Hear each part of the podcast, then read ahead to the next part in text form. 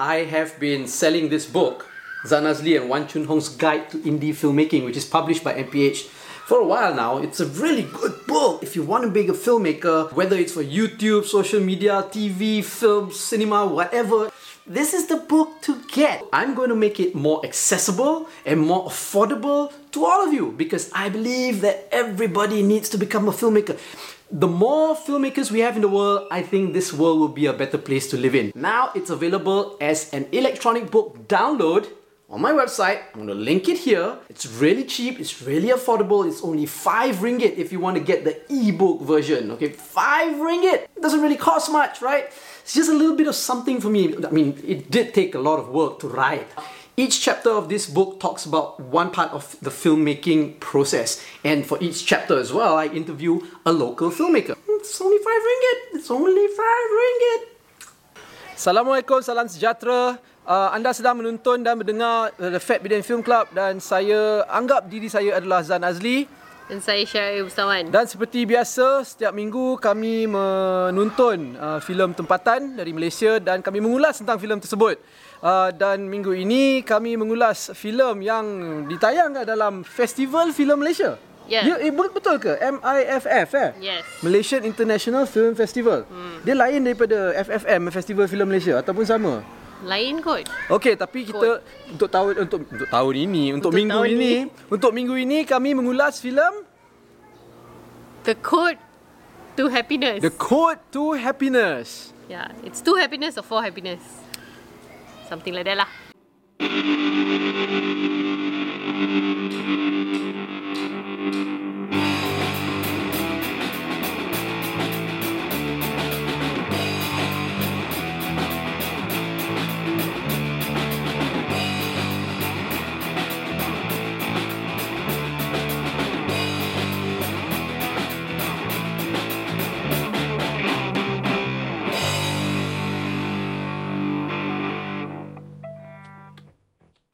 Okey, kami telah pun menonton The Code for Happiness dan saya tak tahu kenapa saya sedang berbahasa Malaysia. Mungkin sebab saya cuba mempertekankan bahawa saya adalah orang Melayu. Dan ramai orang di luar sana kata kenapa orang Melayu ni selalu cakap masalah. Tapi sebenarnya saya boleh cakap Melayu. Saya boleh cakap orang Melayu. Saya boleh cakap orang Melayu. yes. I'm sure they believe you. Ya betul, betul. Saya saya ya betul. Saya boleh. Ya okay. So the film Okay, kami kami okay. Dia okay, sebelum kita mulakan, saya nak cakap lah saya sebenarnya sejak mula tahun 2021 ni saya rasa macam kurang semangat lah nak tengok filem. Hmm. Cheryl macam mana? Rasa macam tu juga ke? Biasa je sebenarnya. Ya, Cheryl kalau nak cakap bahasa Inggeris boleh. Malah kalau Cheryl nak bahasa Cina pun boleh. Sebab saya pun faham bahasa Cina dan Cheryl pun boleh faham bahasa Cina. Kami betul-betul rakyat Malaysia. You just like X'd out Sabah Sarawak, but cool. Oh, leh homo. Oh, boleh bakal lah kau. Ha. Oh my god. I'm so sorry. Anyway. Okay, ya. Yeah, saya kurang semangat nak tengok filem. Cheryl, Why? saya tak tahu kenapa tapi macam semangat nak tengok filem macam macam tak ada filem yang best dan filem apa cinema wayang pun tutup. Entahlah. Entahlah. Ha, semangat tu kurang sikit. So ha. how? Entah. Online pun streaming filem-filem yang ada online pun macam alah apa yang tak bila bila dengar yang ada filem festival ni dekat movie pun kita tak pun macam terus okey jom tengok Because I nak tengok KLGU Tapi tak nak bagi. Oh ya betul. Okay KLGU memang kita nak tengok. Tapi macam takut. So, Takut. Saya takut nak tengok KLGU Sebab mana tahu bila dah tengok Kalau tak best macam mana Hampa! Ha, and then kalau kecewa. best kalau ah, kecewa. kecewa. Kalau kalau best lepas tu tengok habis lepas tu dah habis. Habis macam mana? Hampa juga? And kecewa. Ha, tapi ha, tak tahulah kenapa. Boleh naikkan semangat saya sikit tak? No. But you're my wife So? You patut boleh naikkan semangat I. Wow. Pada push. Pow. okay, why don't you? I go sit down. And you call me when we're actually reviewing the film. Okay, okay, okay. I okay. got things to do. Okay, cuba cerita sedikit tentang filem um, apa The Code to Happiness. Ya, adalah filem Mandarin eh. Mandarin. It's either The Code ya? to or For Happiness. Aha. Uh, it's a Chinese uh, film I don't know. It's a film in the Chinese language. It's either Mandarin or Cantonese. It, it, it, it straddles the dua-dua Yeah. bahasa tersebut, Yes. tersebut yeah. And the film is about a Chinese lady who has adopted adopted an Indian girl and about how difficult it is for her because the Indian girl speaks predominantly Mandarin Hmm. because she's raised as a as a Chinese girl lah. Betul? And uh, so it basically shows their relationship and their life, and uh, it's all about um, her mother getting over a trauma that has happened to her. Yeah, so that's pretty much what the film is about. Hmm, betul. Uh, pengarahnya Mark Lee eh. Yeah, so the director is this guy named Mark Lee. I think this is his first feature film. I'm not too ke? sure. So saya saya tak pernah dengar nama tu.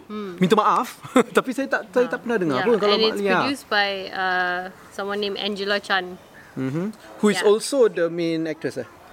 Ah, I think so. I'm not too sure so. Okay, but she ya sebab Yeah. saya tengok dalam list uh, pelakon-pelakon nama yeah. dia pun ada yeah. juga. ah. Yeah, I think so. Maybe she is. Minta maaf kami kurang kurang fasih dengan dengan filem orang-orang yang terlibat dalam filem ni.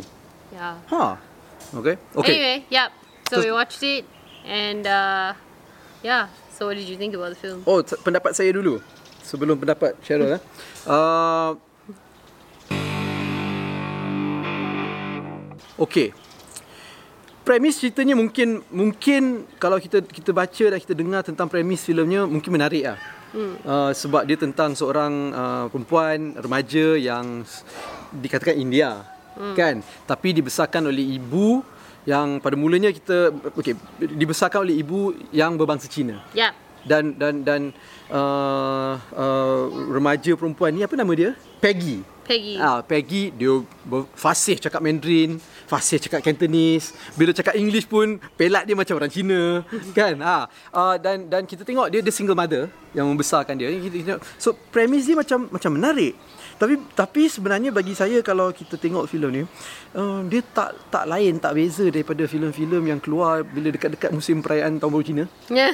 kan yeah. kan bila dekat pra, uh, apa perayaan tahun baru Cina kita tengok kat Malaysia ni uh, produksi produksi bahasa Cina filem-filem bahasa Cina yang keluar kat wayang banyak tiba-tiba kan mm. yalah Chinese New Year season kan dia keluar mm. all the all the Chinese movies which is normal memang agak biasa uh, tapi kebanyakan filem-filem ni saya rasa macam dikeluarkan seperti macam uh, Formula. factory template. Ha dia macam kilang tau dikeluarkan oh dekat tahun baru Cina okey kita buat filem Cina It's just like Ah. TV3 dramas during Raya. ah macam the, tu the film that you play the night of puasa when you're getting ready for Raya, when you're folding your ketupat and everything. uh, it's always that one film about that city kid, ada budak kampung pergi KL. Ah, betul. Lepas tu dah tak ingatkan mak dia, sibuk dengan Balik kerja, sibuk dengan clubbing. Ah. Lepas tu mak dia tengah sakit tapi mak dia tak cakap dengan dia. Lepas tu dia balik kampung, mak dia dah meninggal. Lepas tu dia berdiri dekat situ, dia menangis. Ah, maafkan mak, maafkan Betul betul. Dan saya sangat teruja kerana dengan berbahasa Malaysia macam, macam ini macam ni saya telah mempengaruhi Cheryl untuk berbahasa Malaysia juga. Dia pun dah cakap No. Melayu. Tadi cuba rewind balik video dia dia cakap Melayu No, tadi. because we're talking Raya drama. but Okay. but anyway, no it's good it's good. So so uh, aha dan kebanyakan filem-filem ni saya rasa template, formula agak macam macam production line dan uh, tak minat sebenarnya. Dia agak average dan uh, nak cakap mediocre. ha, mediocre lah. Kan? Dan average filem-filem ni. So bagi saya filem ni pun diterbitkan macam tu. Hmm. Uh, so cara cara olahan ceritanya, cara uh, pengarahannya dan cara uh, uh, pelakonan Hmm. bagi saya agak hambar Hmm. dan saya tak tak begitu tertarik lah untuk untuk untuk menonton. Hmm. Ha, dia dia very average to me lah. The treatment of the film was very average. Yeah. Cara skripnya pun ada karakter-karakternya yang okay lah. M- mungkin karakter developmentnya agak menarik. Mm. Uh, that's a strength lah Ada sikit lah kan Sebab saya suka cara uh, Benda yang saya suka okay, Kita cakap benda yang saya suka eh. uh, uh, ma- Bagaimana uh, Perkembangan karakter pa- Pada pada penonton Pada kita bila kita tengok Bagaimana ibunya berkembang Hmm. dan uh, kita mula mengetahui tentang uh, karakternya dan Hmm. kenapa dia bermasalah dan sebagainya saya suka saya suka cara cara dia reveal lah Hmm. kan sama juga dengan Peggy tapi Peggy masa awal-awal tu anaknya eh, dan remaja tu masa awal-awal tu karakter macam agak deep Hmm. tapi bila dah sampai penghujung filem ni dia jadi macam macam totally shallow totally pretentious dan totally uh, macam just gloss over je dia punya masalah Hmm. bagi saya lah kan bila dia dapat tahu macam macam dia jealous kan sama mak dia macam ada boyfriend baru kan. Hmm. Ha, so so macam tiba-tiba dia jadi macam daripada bijak pandai uh, nampak macam ada personality tiba-tiba tak ada personality. Hmm. Ha, itu je lah bagi saya yang, yang bagus tentang filem ni. Selain daripada tu macam dia dia agak agak average lah dan ada karakter-karakter plotnya yang tiba-tiba hilang je karakter tu. Hmm. Macam ada this old uncle daripada um, yang, yang kerja yang ada kedai kedai ubat ubat Cina kan. Mula dia kar- karakter yang agak prominent. Tiba-tiba halfway through the movie dia hilang. Hmm. tak ada dah. Maybe Jehan Miskin kidnapped him. Nah, Jehan Miskin. Jehan Miskin is a cameo. I haven't seen Jehan Miskin in a film in a long time. No lah, we saw him in something recently. Is it? I, I don't remember Not lah. recently lah, but Ah, like, tapi yeah, tiba-tiba kita lihat Okay. Jehan Miskin ada guest appearance so uh, okay lah. Okay. okay. Okay, so um, I really liked that the issue of the film was about trauma. And the kind of trauma that they brought up was not sort of like a typical trauma. It was about rape. And. Ah, it's not okay, really okay. something that uh, is brought up a lot. Oh, whoops! I just like spoiled the plot for you. Too bad. Ah, it's okay. Anyway, so Actually when you, bila kamu tengok filem tu yeah, pun dah kena dah, dah boleh tahu dah. Ha. So anyway, the trauma is about is about rape, and it's about how uh, rape victims don't really get over their trauma, and it's also about the consequence of what happens when someone is raped. Uh, the it it brought up almost everything lah, like the stigma, you know, and the choice that she made, I thought was a really brave one. Um, in the film. Uh, that's one.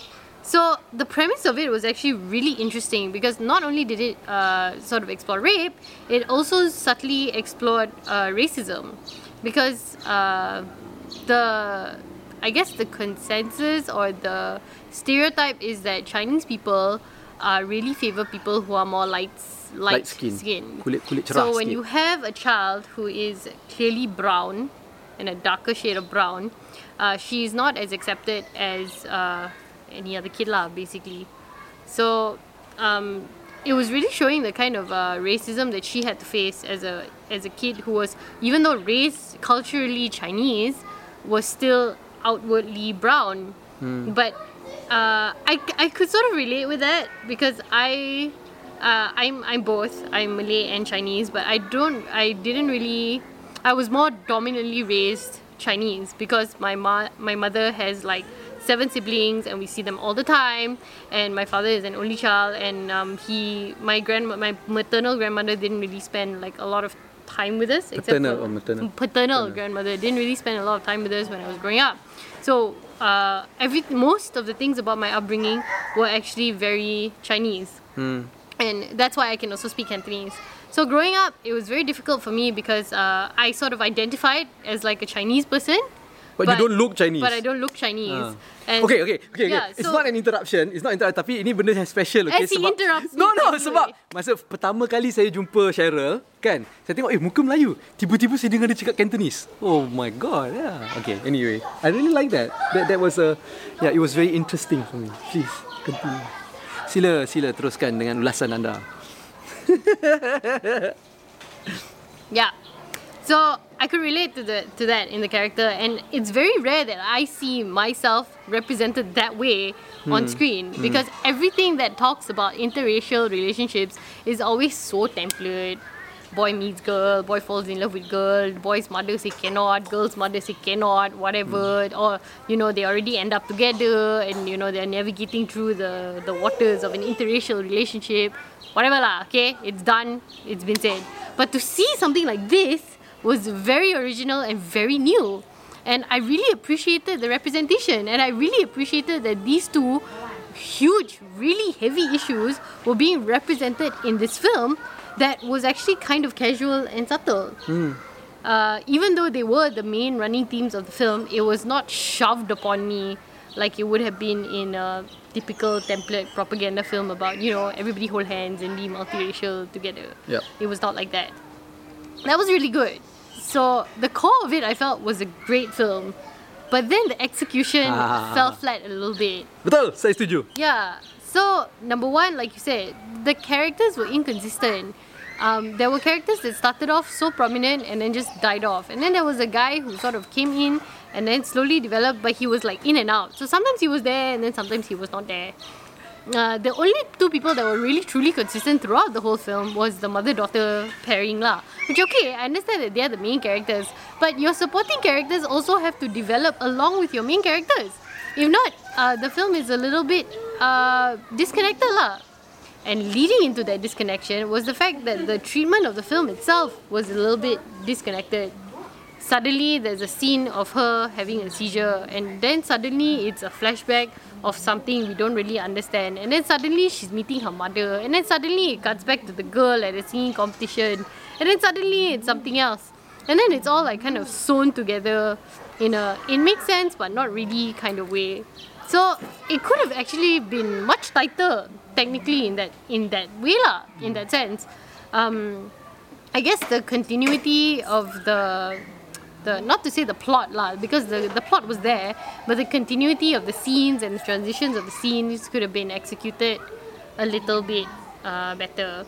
I didn't really have a problem with the acting because I felt like the chemistry between the two key main characters was present and was there. They seemed really naturally quite close to each other. Uh, they really did seem like a sort of mother-daughter team lah, which it, and this is also obviously a stereotype and I blame myself for it. You would not have expected lah, actually. Right. So in that sense the acting was kind of yeah, okay, not bad to me.